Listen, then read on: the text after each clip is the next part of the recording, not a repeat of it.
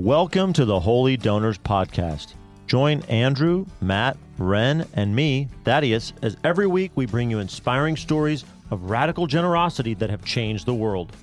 So, Andrew, you ready to get started? Can't wait. All right, we are here at yet another of our Holy Donors Wrap Parties. I am your host, Thaddeus, and I'm joined by the rest of our team Rhen. How's it going, guys? Andrew. Yo, yo, yo. And last but not least, Matt. What's going on? We're back again for another wrap party, this time, Venerable Pierre Toussaint. I think he was somebody that I brought to the team as a, as a possible subject. Uh, I had a book about him on my shelf. I'd never read it. I wanted to have an excuse to crack it open and learn about him. And when I discovered that he actually had a philanthropic aspect to his life, I pitched him to you guys and you guys all signed off on him. Did y'all know anything about Venerable Pierre before the season? Thaddeus, no, I, I'm really uh, excited and grateful that you did because it was a good reflection into the life of somebody who lived a long time ago. I think we mentioned in the show this was the furthest back that we had gone uh, or that we have gone in our holy donors coverage. And so, you know, that created some challenges in terms of, you know, finding material on them. But the other thing though was and we talked a lot about this you know in sort of researching and we we talk a lot about every person before we dive into it but this one because of Pierre's background, because of the you know the dynamic of him being a, a slave and a former slave and then a freedman, there was a little bit of I don't want to say hesitancy. Well, I guess I should I could say hesitancy. This is a topic that I think we all really wanted to discuss and kind of pull back the cover on, but you know, in the world we live in, right, that can be you have to cover topics like this with a lot of sensitivity. So we did talk about, you know, how this was an important person to cover, an important subject, but that we had to be really mindful of how we uh, presented it. Uh, do you remember some of those discussions early on? I do. I remember bringing um, some of those same concerns to the group, and I remember while I was writing up the the notes and doing the recordings, trying to find that balance between telling the truth about slavery, the slave trade, telling the truth about the Catholic Church's stance on it. Yeah, that was uh, really historically really helpful for me because I had never really thought about it, but you know, throughout history. Mm-hmm right? The the church has existed and slavery has existed together and to kind of dive into that topic a little bit. I think I thought you did a really good job. I'm appreciative of bringing that. Thank you. I, I, think it's really important to bring out that church teaching has been one thing, and the actions of Catholics, even very high up in the hierarchy, has been another. It's reminiscent of things today in our society. It's it's not unlike certain topics and certain issues at work in the modern world. So yeah, for sure, this is nothing new. Also, I think you know I really strove to tell the truth about Pierre's experience as a as an enslaved person, but also trying to never lose sight of his agency in it. Mm-hmm. That yeah. that he had a degree of ability to decide his his response to it, to decide how he was going to live in that state and I think that's what was so powerful about his decision after Jean Jacques passed away and he had this thriving hairdressing business. And he continued to support Marie without asking for his freedom, as far as we mm-hmm. can tell. Right. And then bringing out that fascinating aspect of his life in New York where his Frenchness was actually more valuable and, and traded kind of at a higher rate of exchange than his race, oui, as oui. far as we can tell. Yeah, that was uh, bon importante. Wait, I don't. Did I get that right? Bon bon. It was bon bon. bon bon. Yeah, Matt. Do you remember those discussions that we were having just about like if we go down this road of covering this person, which there's a lot of people that we don't, you know, we ultimately decide we don't want to cover for a variety of reasons, but you know, we did decide on Pierre, and I think it was important that we did. But do you remember those discussions? I do, and they seem they seem that we we spent quite a bit of time figuring out how we would approach it and how much we would cover because there's two sides of it. Can we do it right? Can we do it well? And can we do it respectful? But then there was the the other side of it too. How do we do it within a short podcast? right. Yeah. I mean, if, if, if we were if we were to do the subject, we, we could we could do an entire podcast uh, with multiple seasons long of, of trying to cover this subject. But this one, how can we reach and, and kind of accomplish all those goals? But yet keep it within the length of our own podcast and share the stories and and the beauty behind who Pierre Toussaint was. And I think we did the best we could and I think we did a, a pretty darn good job. We'll let the the uh, listeners decide beyond that. But uh, in my opinion, I think it was it was a good kind of balancing act that we did, trying to put the two pieces together. Rhen, do you have anything to contribute to this in terms of conversation about how we approach the season and how we pulled it off? Yeah, I mean, the one of the main goals of this show is to tell about these donors in their place in history, right? This was a point in history that I really didn't know much about. When you talk about it, some of the stuff that happened or that was happening, you knew about, and other things I just had no context uh, for what was going on in the country, and you know, with the, with enslavement and everything else at that time. Even some of the the subtle things, like okay, this guy was a hairdresser who built an empire and became a holy donor. How do you do that as a hairdresser? And then we pulled up some pictures while we were in the studio of hairstyles at that point in time in the 1800s.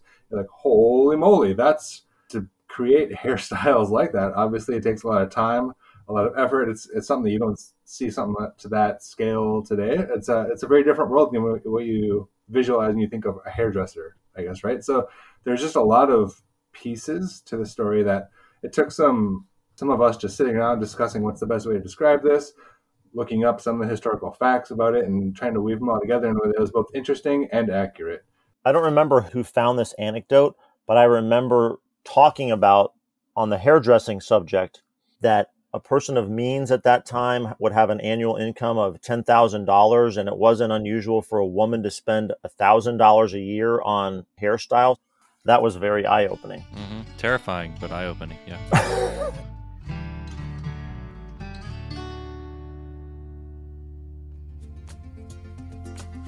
Wondering how to maximize the potential of your nonprofit's year end appeal letter? Petrus Development is bringing together experts on design, segmentation, printing, and mailing to give you everything you need to know to ace your end of the year appeal. Join the Petrus Development Virtual Summit on Year End Appeals, live Tuesday, October 18th from 11 a.m. to 2 p.m. Central. Registration is just $29, but the impact on your appeal will be much greater. Prices go up Monday, October 10th.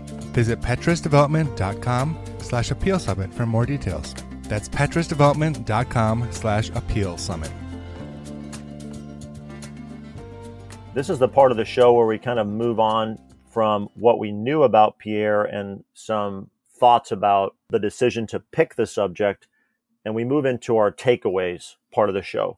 Let's go around the room with what did we learn? What did we gain about philanthropy, about our Catholic faith, studying Pierre's life. Matt, you want to go first?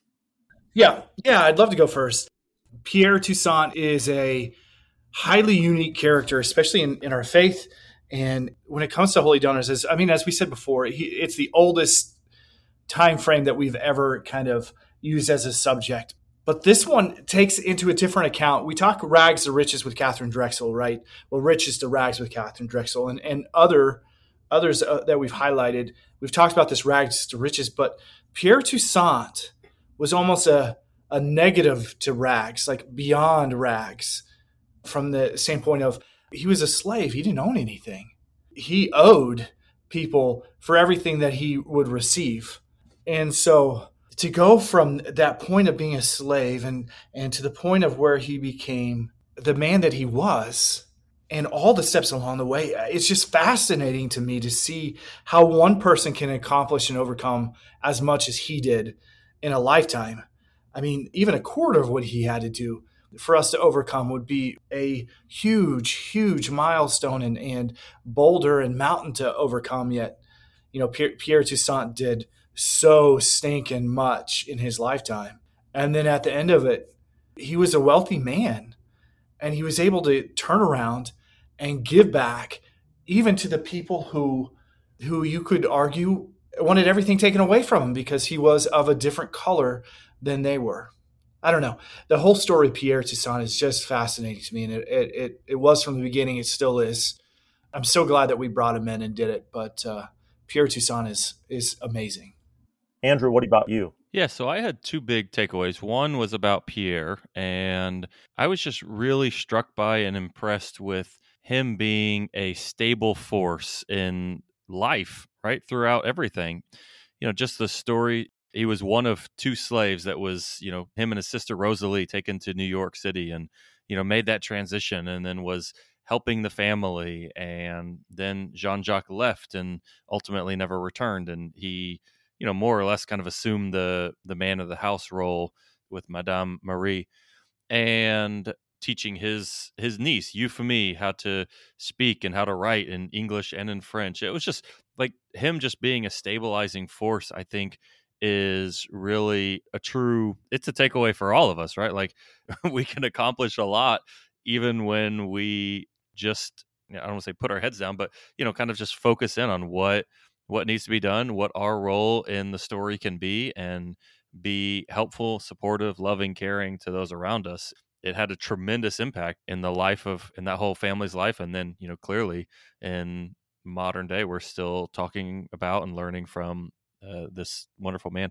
So that was my takeaway about pierre and i think my other takeaway is one that we have talked about a couple times now already is just this idea i had never given much thought to the practice of slavery in the context of Catholicism and, and Catholic faith, and really, you know, any kind of uh, Christian practice. And that was it was just really interesting to me to think about that. And you know, eventually, every everything becomes justifiable, right? Unfortunately, but I think that that is a it's a takeaway from that time period, but it's also a lesson for us today. You know, as Catholics who believe in the faith and you know there's still times that we have to go to God's word, go to the teachings of the church and say, how can we live out our authentic practice of our faith? even with you know so much noise and chaos and you know maybe kind of conflicting voices that are coming certainly from outside but also even you know in some cases from within so anyways it was just a you know it was a helpful helpful look into an issue that i uh, literally had never given any thought to and now it's kind of given me pause to think about how can i live my life and you know what are the things that that i can really stand for as as a man of faith. So those are my two takeaways. I thought this was a really fantastic season and i think that we we did it well and i think that you know it started with Thaddeus putting together great content, finding great stuff, and then us as a team focusing in on how do we tell this story effectively and and I think, yeah, I loved it. I thought it was great. Yeah, it was a fantastic team effort. I think my takeaways are very much related to to Andrew's about living as a man of faith. Uh, you know, initially, what attracted me to Pierre Toussaint's story was getting the chance to talk about the history of of slavery, getting a chance to talk about the Catholic Church and its teachings on that, t- telling the story of the Haitian Revolution and slavery in Saint Domingue that was all interesting to me as a historian. But my real takeaways have to do with him as an example, you know, him as a model of faith. He's an extremely powerful example of loving your enemy. He treated his masters, his enslavers, with such generosity and love. He laid down his life for them, not literally by dying for them, but he certainly gave so much of what he owned to support Madame Marie, his humility. He never seemed to put himself first ever. He was always serving others happily, joyfully, quietly, it seemed like. And I was also impressed by the fact that he was an, an enslaved man and then a formerly enslaved man who loved the French language. He loved French culture. He loved the Catholic faith that had been given to him by his masters. I think he's a marvelous example of recognizing truth, goodness, and beauty when you see it, regardless of emotional difficulties, wounds, injustice that comes along with that truth, goodness, and beauty, but nevertheless recognizing this is a treasure. This is something to hold on to. this is real, this is good. Those are all fantastic takeaways for me as a as a person, and I, I think that they're great models and, and lessons for us to learn again as a as a society. Yeah, I mean Pierre saw a lot of tragedy and heartache in in his life and his you know in the Haitian the people of Saint Domingue with the Civil War, and a lot of times that's kind of our occasion to blame God and you know say, how could you let all this happen? And that was not the path that he took, and I think that's a you know a good example and a testament for all of us that even in the midst of suffering, we still serve a loving God who is worthy of and wants our praise and wants our generosity, right? Like that's, you know, we started this. This is about holy donors. It's also interesting how we've spent a lot of time talking about Pierre and the time he spent, but he's on the show because of his generosity. So, you know, sometimes like in our own lives, right? Our, you know, our generosity or the donors that we work with, their generosity kind of gives them a chance to teach us other things in life or to gives us a chance to teach other things in life just because yeah. we are choosing the path of, of generosity and goodness. Great that's a great point.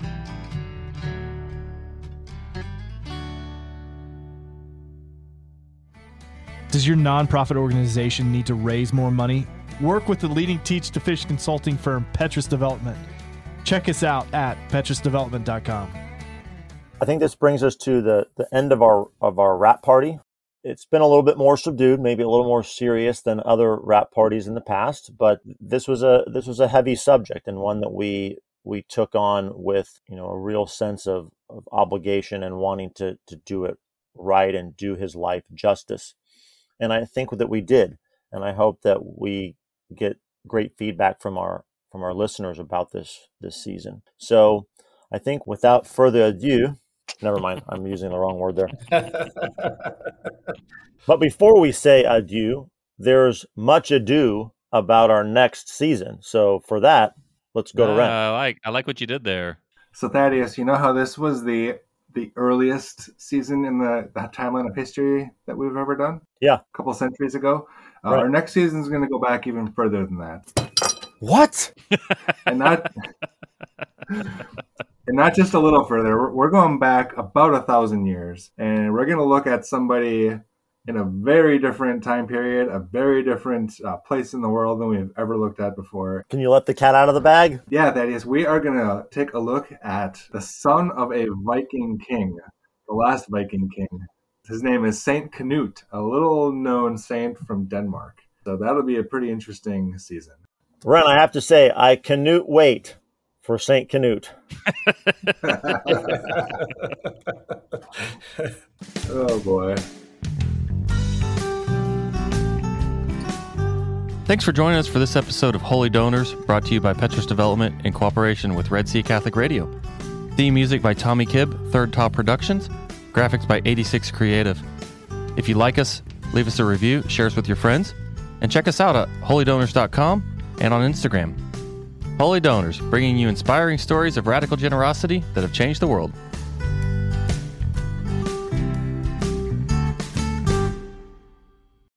We're back with our latest. Hold on. We're back here on our. We're back again on a wrap party. Stop looking at me, guys. You guys.